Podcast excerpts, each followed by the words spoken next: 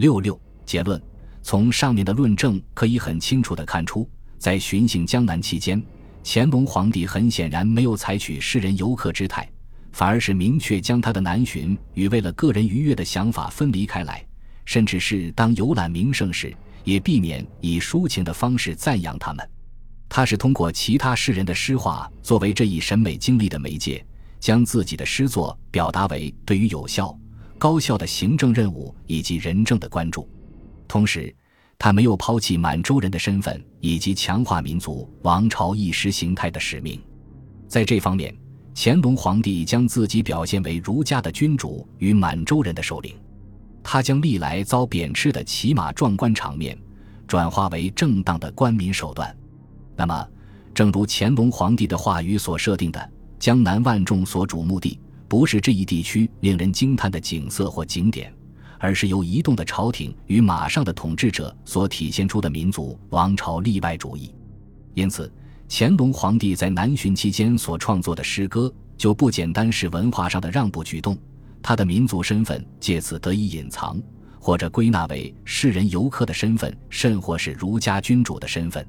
乾隆皇帝的诗歌创作应该解读为挪用和修正的行动，正是通过此种行动，满洲的民族王朝统治被鼓吹为最适合和最有效的，在内地实现古老的勤政和人治理想的手段。乾隆皇帝南巡期间，其于马背之上变成了美德、仁慈且显然是民族王朝的理政象征，在江南马上理政。伸张了军事与民事上的满洲美德和例外主义，这是新的意识形态领域，将满洲人特权延伸至江南内地的经济和文化的绝对核心的民事的行政与治理。这一意识形态转变是假定汉族士人对于抒情幻想以及图安逸的倾向在逻辑上的推断结果，而这反过来暗示了汉族对于自我治理的无能为力和行政效能的丧失。欧立德写道：“这句古老的格言，一定程度上是对的。即便说马上得天下，而不是治天下是正确的话，那么满洲人当他们下的马来，也从未远离他们的马，这也是正确的。从乾隆皇帝在巡行期间持续努力以扩展民族王朝特权来看，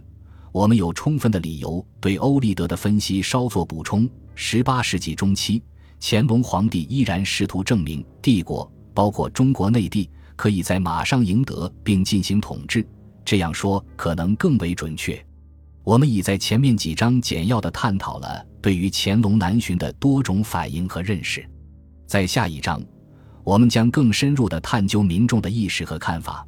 尤其是他们与1780年代乾隆最后两次南巡时间选定上的关系。